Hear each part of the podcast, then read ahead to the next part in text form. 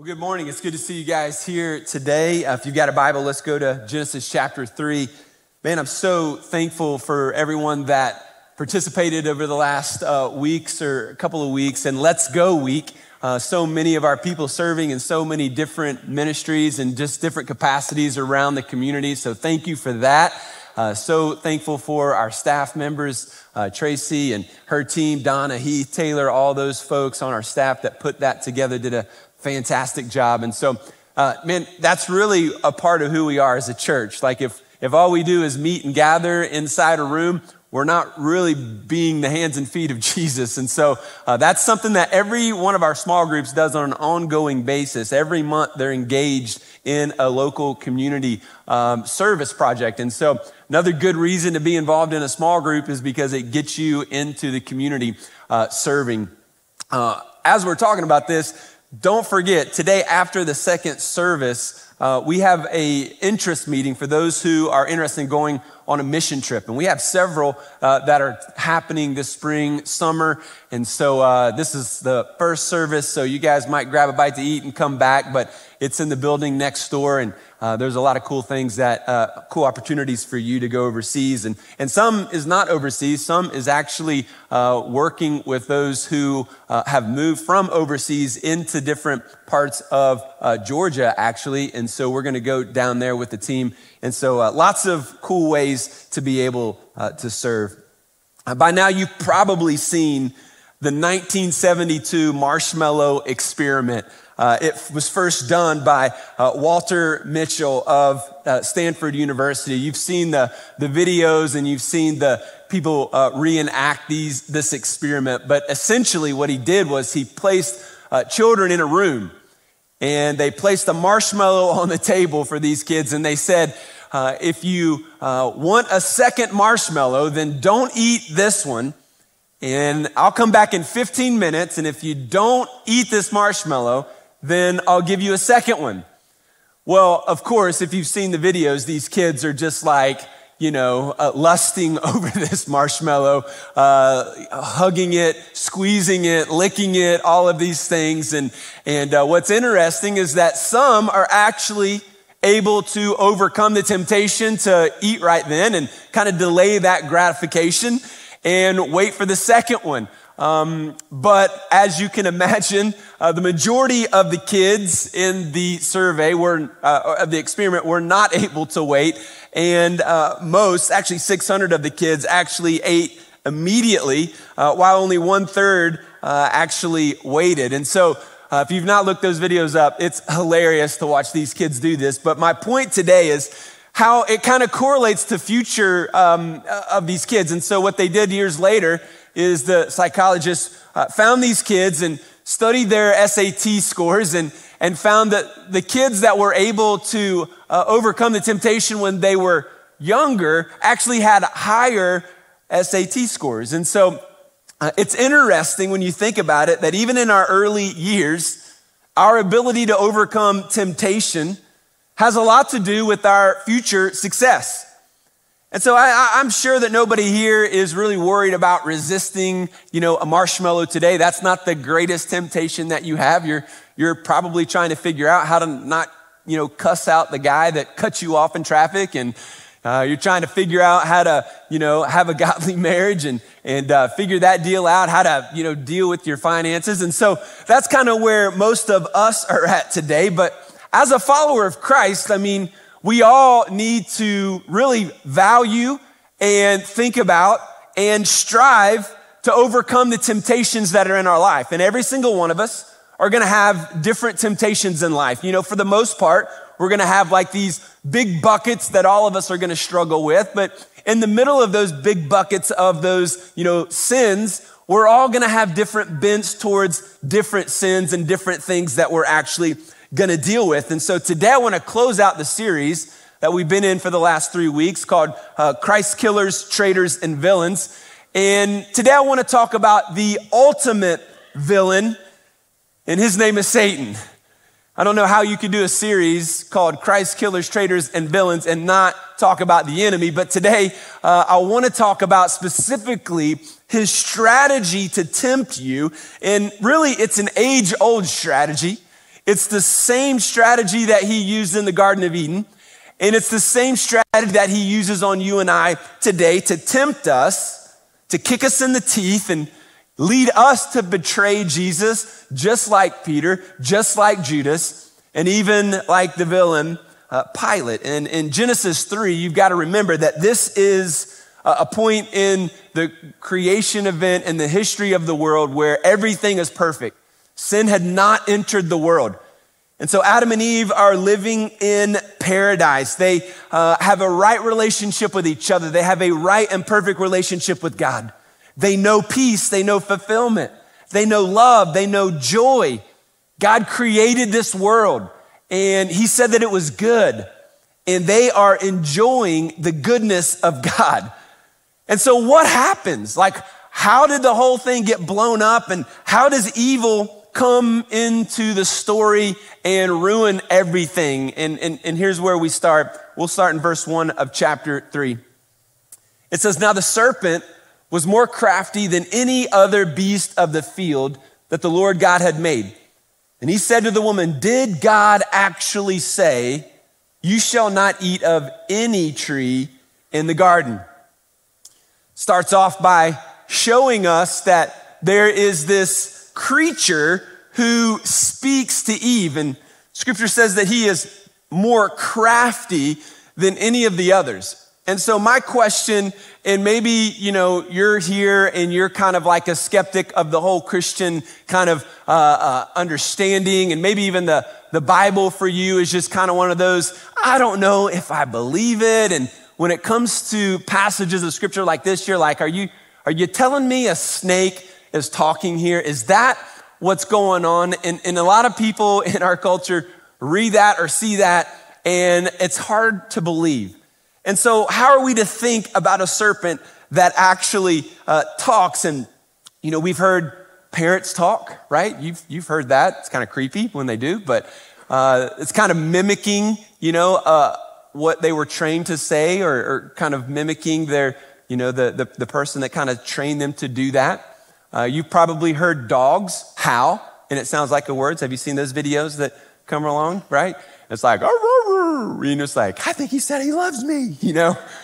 It's like, I'm pretty sure if my dog Brutus could talk, he wouldn't say, I love you. He would say, touch me. That's all he wants. Touch me, touch me. Don't, don't stop petting me. That's all he ever cares about. Um, and I know some wives are like, that sounds like my husband. But anyway, there's a lot of truth to that.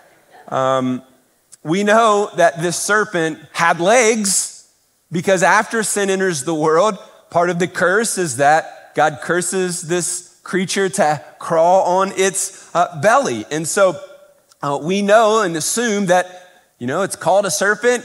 You know, we assume that it's some type of snake. Uh, but remember, we don't actually have a, have a great understanding of this world. Remember, this is pre fall, pre sin, you're living in a world that is completely unlike what we live in today. I mean, you have all kinds of creatures and plants that, that are extinct now. You're talking about dinosaurs, you're talking about a host of, of other types of animals and creatures that, that we don't even have any concept of. And so we're talking about a day and time that's hard for us to imagine. And so when it comes to this idea of a serpent talking, what, what are we to actually think? Now, some people believe that Satan actually possesses this creature and talks through through him. And, and so we know in stories in the Gospels, um, uh, Matthew 8 specifically, where we know that demon possession can happen to people and that uh, uh, this possession can lead to this person actually uh, talking and communicating. We, we know that to be true in the scriptures. And some people believe that Satan actually transformed into this creature and, and then you know, spoke to Eve.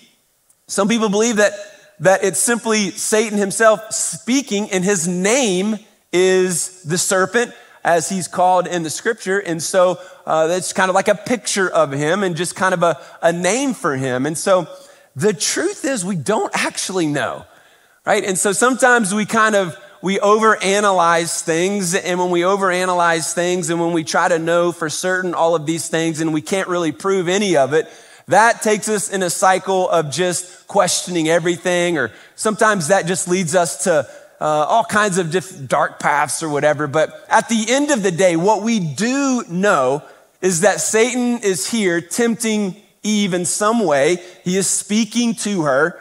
And we also know that he is a real person.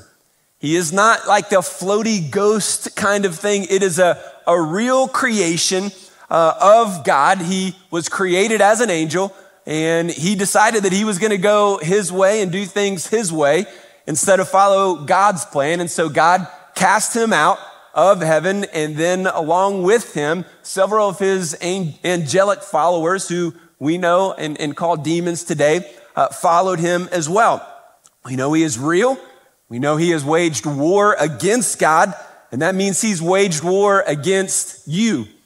Ephesians 6 says that we do not war against flesh and blood, but against rulers, against authorities, against cosmic powers over this present darkness against the spiritual forces of evil in the heavenly places. So the reality is we are in a spiritual battle. And in our modern world, we don't like to touch it much and we don't like to think about it much and we try to pretend like it doesn't exist. But many of the reasons why we fail in temptations is because of this battle.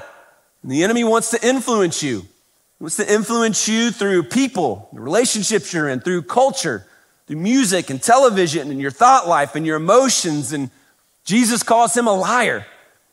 Jesus says that when he speaks, he's speaking his native language, which is to lie. And so now the enemy can't make you sin. He can't make you do this. He did not make Adam and Eve sin. That was their choice. We are responsible for our own actions and we're responsible for our own decisions. Right? And so, but he can stir up sinful tendencies in your life. He'll use your circumstances to cause you to think or to lead you to act out in uh, sinful ways. He'll use your weaknesses to persuade you. He'll use your strengths against you, and, and uh, he'll use those to persuade you as well. He'll awaken desires in you that dispose you to sin. But ultimately, those are your decisions. You hear people say, well, the devil made me do it. Well, the truth is, the devil tempted you to do it, but you and I are actually the ones that cross over that line and are responsible for sin. And so here's what scripture says about this battle. First Peter 5 says, Be alert and sober minded, because your enemy, the devil, prowls around like a roaring lion, seeking or looking for someone to devour.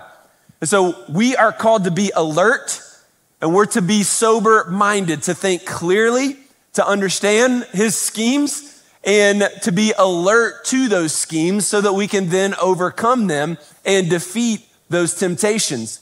Second Corinthians 2:11 says he's talking about forgiving someone who has hurt you and he's calling us to forgive so that we may not be taken advantage of by Satan for we are not ignorant of his schemes.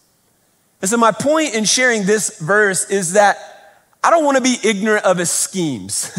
I don't want you to be ignorant of his schemes, but I'm afraid so many of us are just ignorant. We don't understand. We don't, we don't, we don't see it outlined in the Bible. We're not aware. We're not thinking about the spiritual battle enough to where we are, and oftentimes in situations in our life, ignorant about how the enemy is trying to harm us. And so, what is his scheme? What does it look like? How do we prepare for it? And today is about becoming more wise. It's about not being ignorant and becoming a little wiser and smarter and, and uh, maturing because Satan's game plan against you and against me is the same game plan that he brought against Adam and Eve in the very beginning. So let's keep reading in Genesis chapter 3 and we'll see this strategy.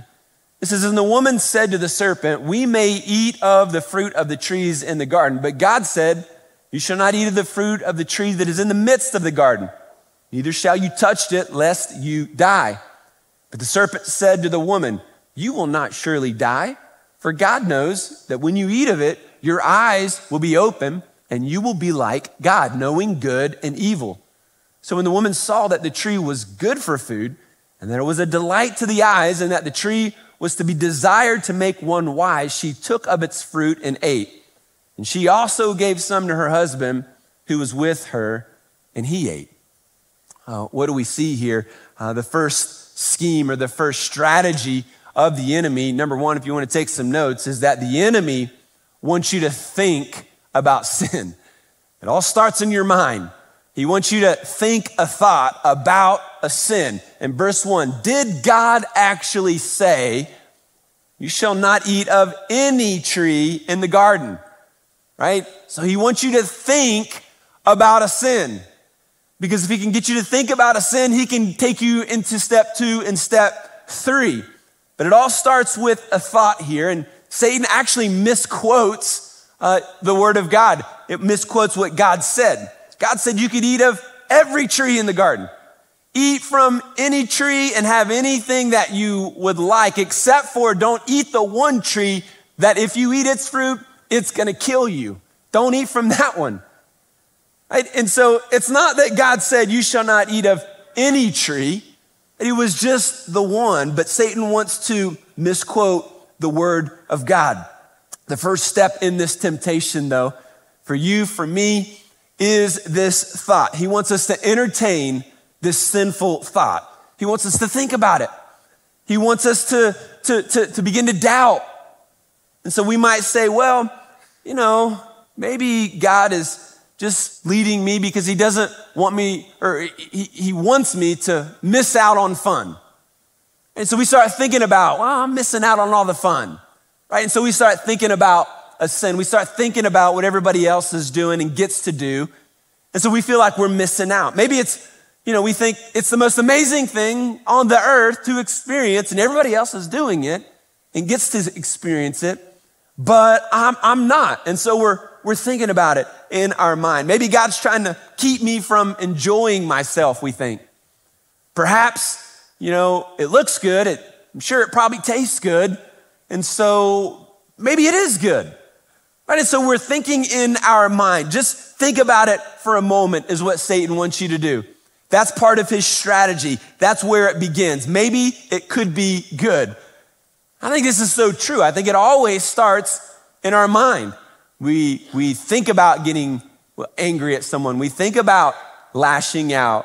We think about sexual sin. We think about uh, selfishness with money. We think about these things first before we act on them. So we might, we might even, might even think, man, I know sex before marriage is against God's design, but man, everybody else gets to enjoy that. It looks like they're enjoying it. So why can't I? And I, I know God has a plan for my finances, and it's not just about me getting stuff and having fun, but if I give to God, then I won't be able to use it on myself. Satan wants you to think about it. He wants you to think about uh, that. He wants you to think it's not going to hurt. No one's going to know. Mm, just all starts with a thought. But the second step, after we think about it, is then he wants us to have a conversation about sinning. He wants us to talk about it. Now, this conversation might happen in your mind with yourself. It might be a conversation with a friend, or like Eve, it might be a conversation with someone evil. It might be a conversation uh, that you are having today and you're discussing what might happen. You, you're discussing and talking about how you could get away with it. And so this is how the conversation goes. It, it goes on and it goes on until you decide to say no or until you decide to say yes. And the longer you talk about it, the more likely we are to actually fall into that sin. We convince ourselves and we start to rationalize the sin. And so then we are more likely to fall for it. Eve should have walked away from the conversation, but she doesn't walk away. She engages the conversation. She talks through it. She, she responds to the enemy. And the more she talks about it, the more she's likely and begins to do letter A here is to doubt God's word. The more and more conversation that is had, the more she starts to doubt. Did God actually say? Well, I don't know. Is that really what the word of God says?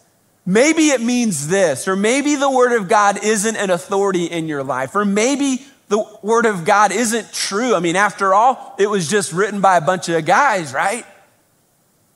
So, doubting God's word, doubting its truth, right? God said not to eat of the fruit of this tree, and He also said, don't touch it. So now, not only is Eve doubting the word of God, now she's adding to the word of God because God didn't say anything about touching it. He said, don't eat it. But when you doubt God's word, you're doubting that it is enough. And so some people like to live in a Christian legalistic bubble in their life to make them feel better about themselves. And so they'll add a list of rules about what you've got to wear and how you've got to look, what you can eat and drink, and what you should read and not read, and what you can listen to and not listen to. And the list goes on and on and on. And you, some of you have experienced this legalism, and, and what we're doing is we're doubting that the word of God and the gospel is enough. And so we have to add things into the mix. And so the enemy wants you to doubt God's word today. And my fear in the Christian world, especially in America, is that there are Christians who simply do not value or trust the word of God anymore. There's not a love for the word. There's not a hunger for the word. There's not a study of the word. And as a result, we have a generation of just weak Christians, weak mentally, weak spiritually. And it's all a, re- a result of, of, of our lack of interest and our doubt of how important and relevant the Word of God is in our life.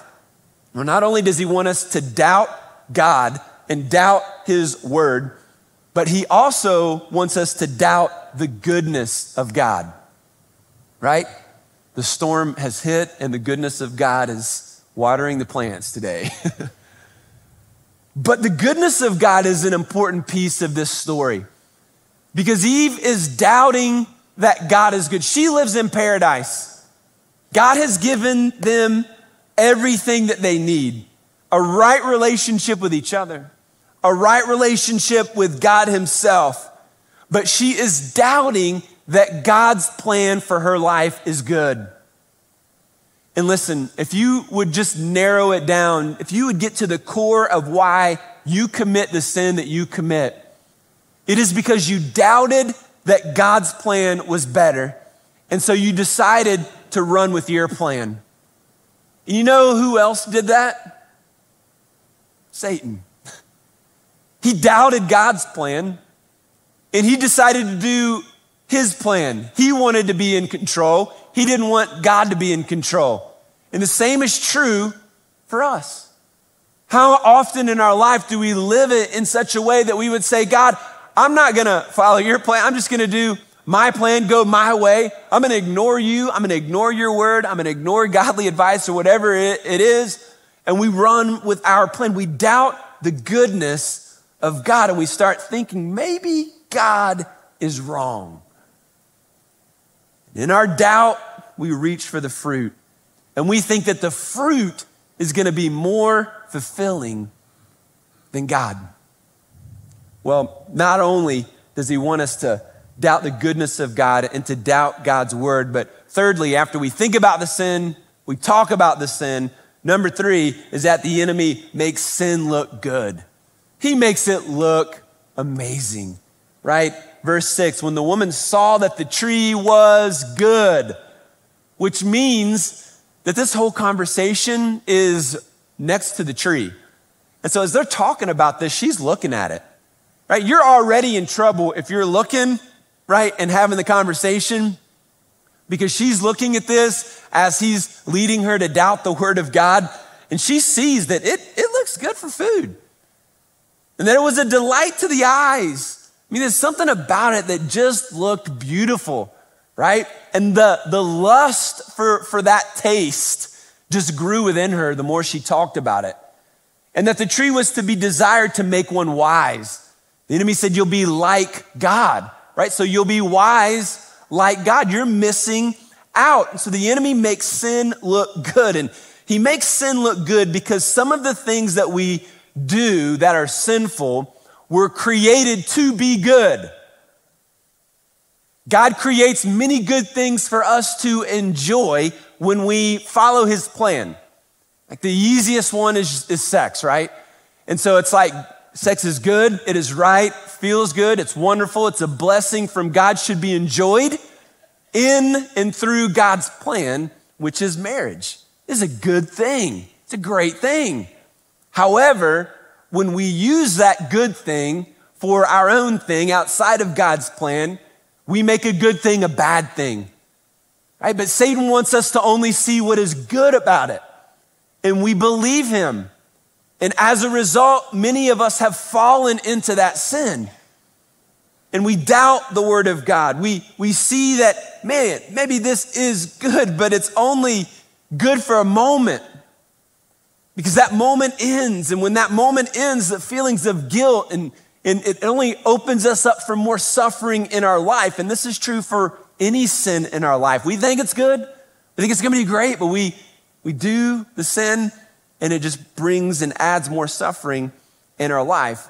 He makes it look good because some of the things that, that we involve ourselves in are good. We just take it outside of God's plan. Secondly, Satan makes things look good just simply by lying to us.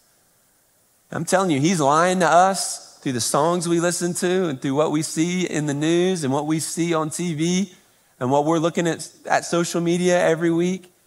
The enemy is just lying to us. And you can only be lied to for so long before you start believing some of those lies. It's just human nature. We're not, we're not wise enough and smart enough that if something is just inundated in and through our minds over and over again, and eventually we're going to start to believe and doubt and, and we're going to be persuaded. And so Satan lies. You're not going to die.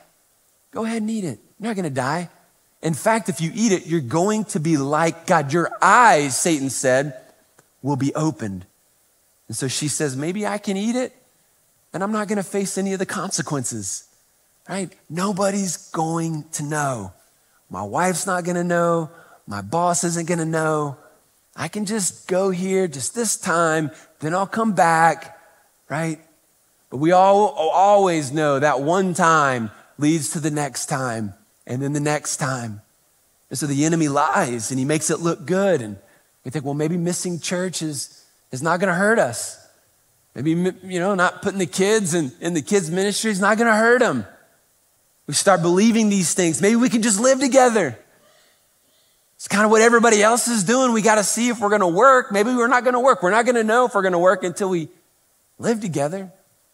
And so we believe the lies of culture. We believe the enemy's lies. And the lie we believe is that if I that, that if I fulfill this need that I have, because these are real needs, right? The need of having a companion or friendship with, you know, with, with in a relationship is a real need. But again, as we take that real need and we use it for selfish reasons outside of God's plan, it becomes sin. And reality is Satan will never and can never come through on his promises to you. He cannot come through on the promise that you're going to be like God or that you're not going to die. He is saying this, but it is not uh, something that he can actually come through on. He's saying, go ahead, it's going to be worth it. Do this, and you're going to be in control of your life. Finally, you get to be you. Take back your life, right? That's what we hear today. You'll have the power. You'll be able to do your own thing. Finally, if you just step and walk into this arena, you don't need God. Sure, you can believe in Him, but you don't need to know what He wants you to do. Just believe in Him. That's all you need. Just believe and just live however you feel like is necessary. Be true to yourself. That's what we hear. When you think about sin, when you have a conversation about that sin, you start to doubt the Word of God. The enemy makes that sin look so good that what happens next? Well, the result is that a sin is committed. Eve takes the fruit, she eats of the fruit, right? The sin is then committed, and sin is anything that goes against God's word. God is the standard of right and wrong. And listen to me what was right and wrong in 1960 is right and wrong in 2022. Uh, what was right and wrong in the 1800s, the 1600s, the, you go back all the way to Adam and Eve. What is right then and what was wrong then is right today and wrong today. And the reason is because the scriptures say, tell us that God does not change. He doesn't change. Culture changes constantly. Gosh, you look at the 60s and the sin that was happening around the world and the culture, and that was accepted. And you're thinking, what were these people thinking? You know, culture changes. What we thought was okay in the 60s, we're, we're saying is wrong today, right? But vice versa, right? What we, what we thought was, was, was bad back then, now we're saying is good today. But the reality is, when we look to the Word of God, He is our source of morality. There is no morality outside of God. I don't get to decide because I'm imperfect. You don't get to decide because you're imperfect. I might be in a good mood and let you sin today. Next week, I might be in a bad mood and, you know, maybe legalistic. I change constantly. That's how human nature is, but God does not change. So the sin is committed, and that is the rebellion against God. We reject God's word, we ignore his word, we act against his plan. And then when we do that, what often happens as a result, secondly, is that other people get hurt. Hey, Adam, here's the fruit. I just ate it. You eat it. See, anytime you're involved in sin, you're hurting other people. You're hurting your relationship with your spouse, your kids, you're hurting your future success. You're hurting yourself and others around you. She gave some to Adam and he ate. when you put yourself, we know this, we teach our kids this. When you put yourself in the presence of sinful people, eventually you're going to sin.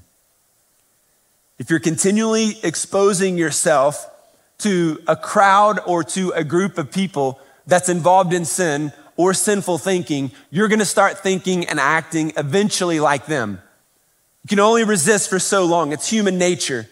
And here, Eve, who was created to be the helper, has become the tempter.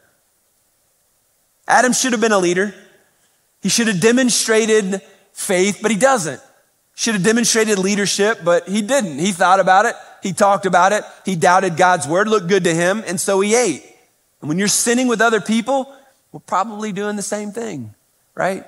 It's difficult to overcome a strategy when we put ourselves in unhealthy, bad situations. And what happens next? Then we have to face the consequences of sin. We don't get to avoid those. Sure, they didn't die immediately, they didn't die that day, but that day they started dying. See, they were created to live forever, just like you and I. We were created to live forever, and we're going to live forever somewhere. But they were created not to die, and eventually they did. They had to face the consequences. Not only that, but God, as you continue to read in chapter three, God curses the world. And as a result of that, we see all the different, how that impacts everything in our life, but they sin and they, they immediately feel shame and they try to cover themselves up. They realize that they're naked and so they sew fig, fig leaves together, right?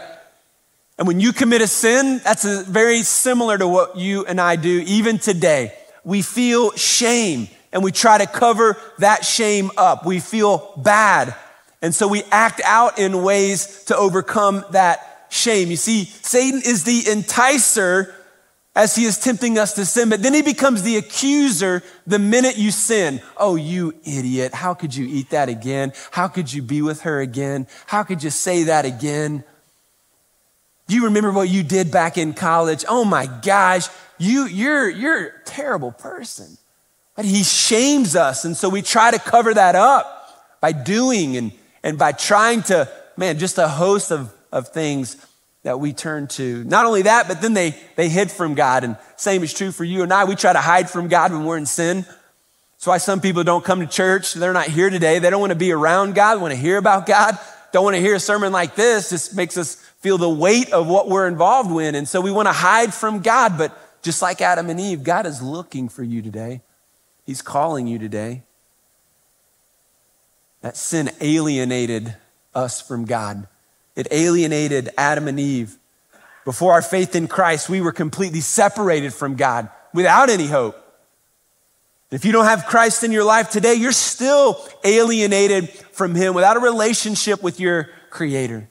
Not only that, but relationships are broken. Now there's enmity between Adam and Eve. It's why you and your wife fight today. Every single reason that you have an argument or a fight with your spouse is because of sin. Every reason. And part of our growth and maturity is overcoming those sins in our life to work with each other and to be on the same team with each other. There's relationships that are broken, and then ultimately death. That is the consequence of sin for each of us. This is the, what the enemy wanted. This is what the enemy was trying to accomplish, and he's, what he's trying to do today. So, how do we fight?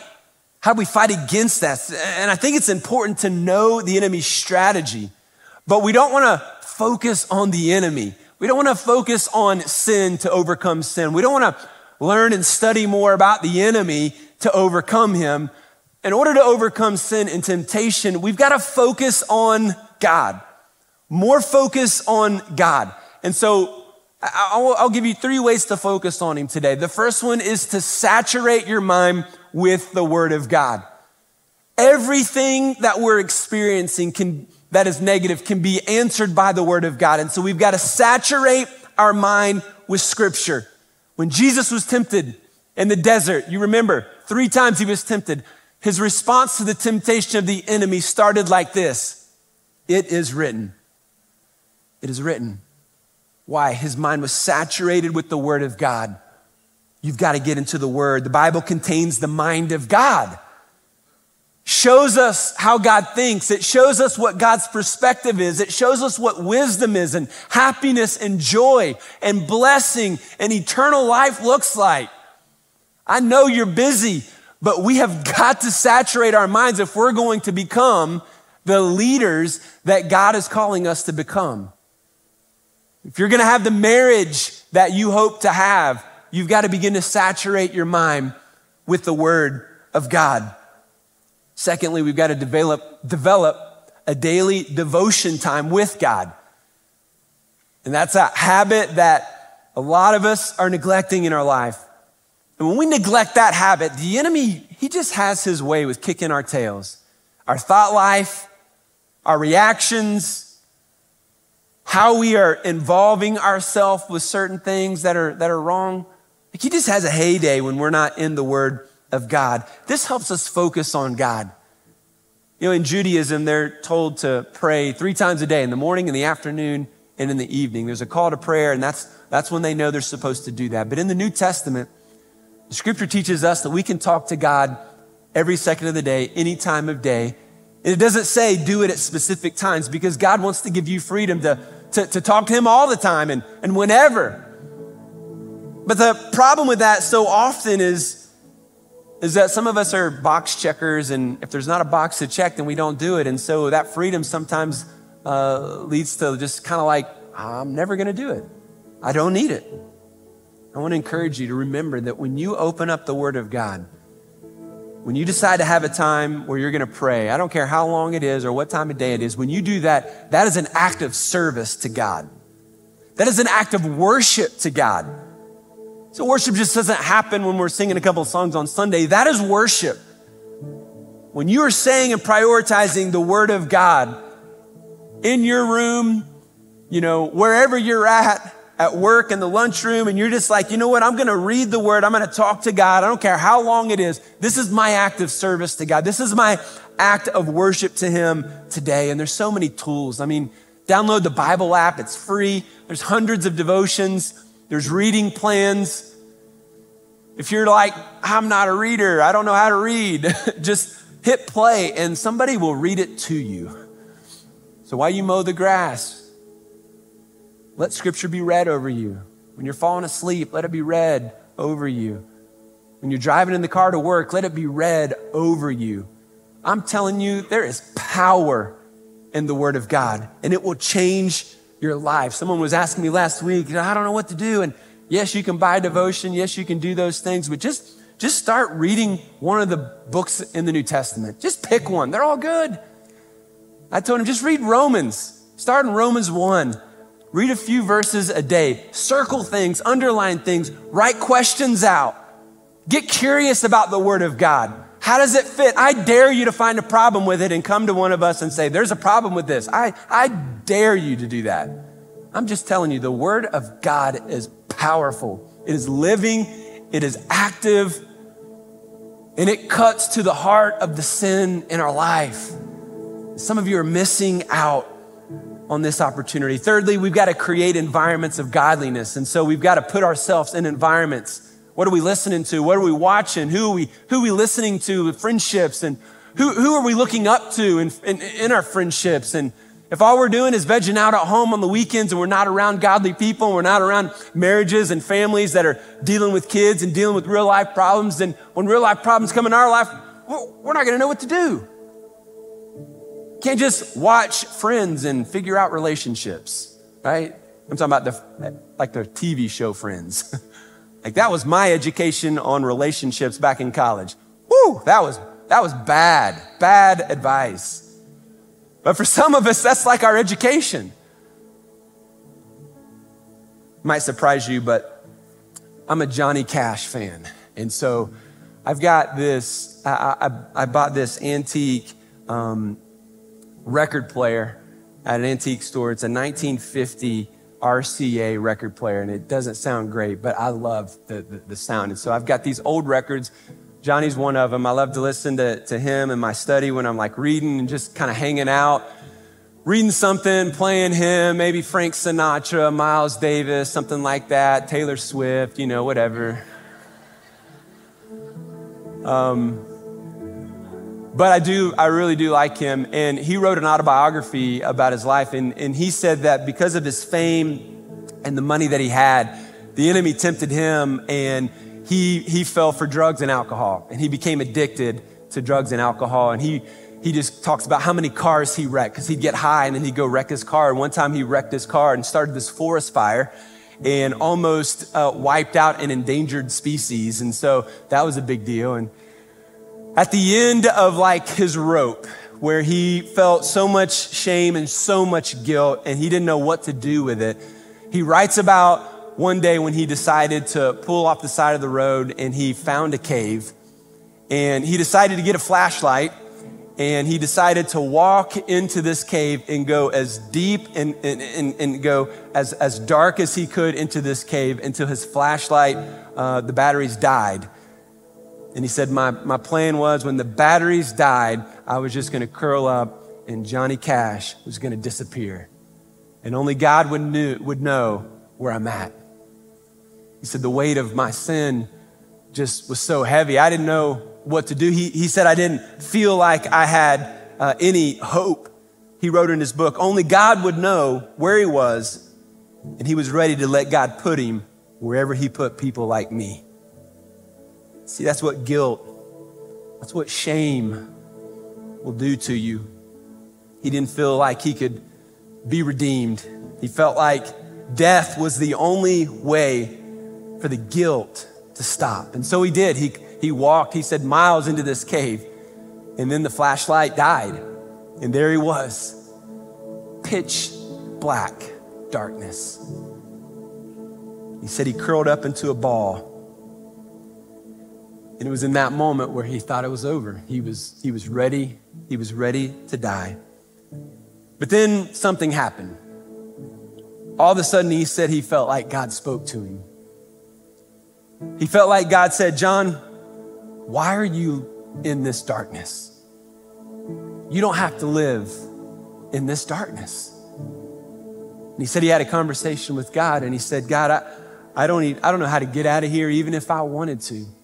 I don't know what to do, even if I wanted to get out of here. And he said he felt the Lord say, oh, I'll show you the way. You just got to start moving.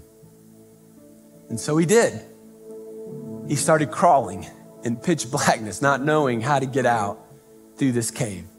Hands in his knees and just kind of crawling around until all of a sudden he said he felt a warm breeze kind of pushing him into the right direction and then off in the distance, he saw a dim light.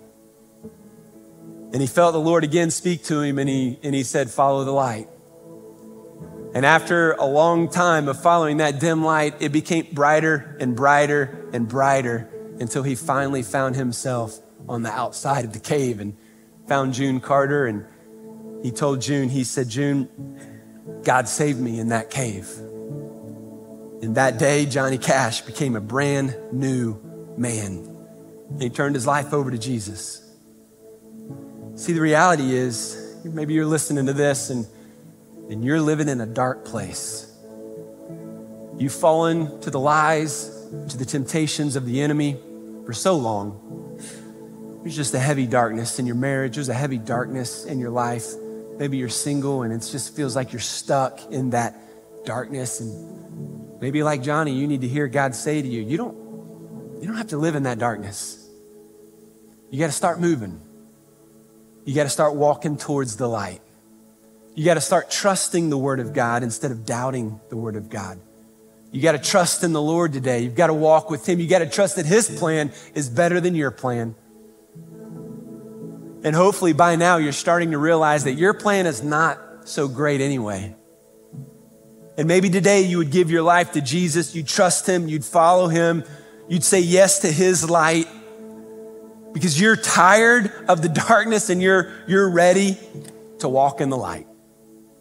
I want to give you the opportunity to do that. Whether you're watching online today or here in the room, would you bow your heads? And I wonder if there's anybody here that would say, I feel like I'm living in darkness. I need to give my life to Jesus. Would you just be so bold today as to just lift up your hand just as a show to God today and just say, That's me? Anybody at all? Say, I'm living in darkness. I'm ready to give my life to Jesus. Ma'am, I see you. Thank you. You can put it down. Anybody else? Anybody else? I see you, sir. Here's what I want to do. Would you just would you just focus on God right now? The quietness of this room. This is a prayer that can begin a relationship with God. It's you admitting that you're a sinner, and it's you trusting in God.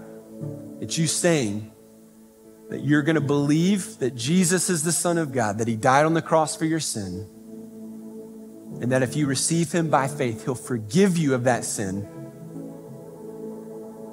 and He'll give you the gift of heaven, but He'll also give you purpose and hope today. And it'll begin a journey with Jesus today. If that's what you want to do, just simply pray this prayer. Say, God, I confess that I'm a sinner. I'm living in darkness, and I need you. I believe in Jesus. I believe He died for me. Forgive me of my sin. Come into my life and save me right now. I give you my life. If you just prayed that prayer, would you look up here at me? Would you just look at me? Anybody at all? Just those that prayed that prayer? Would you believe that? Praise God. I'm proud of you. Thankful for you. Sir, did you pray that? Ma'am, did you pray that? Praise God. Anybody else looking at me that I can't see, wave at me. Lights are bright. Young man, praise God. Praise God. Proud of you. Anybody over here that I missed? Anybody at all? Up high? I saw four or five people looking at me. Here's what I want to encourage you guys to do before you leave today scan the QR code in front of you. Let us know who you are. Even greater and better would be if you would go to the care and prayer room and just say, hey, I just prayed that prayer. What do I do now? And they'll love on you, they'll high five you. They've got some free gifts they'll give to you to kind of put you on the right path. Whatever it is, can we give a round of applause for those folks who just prayed that prayer? Praise God. Let me pray for us and then we'll we'll close today. Hey guys, I know we are supposed to do a song, but man, I went a little over today. So uh, this is going to be the end. Can you tell those guys that? I think they'll be okay. You guys okay?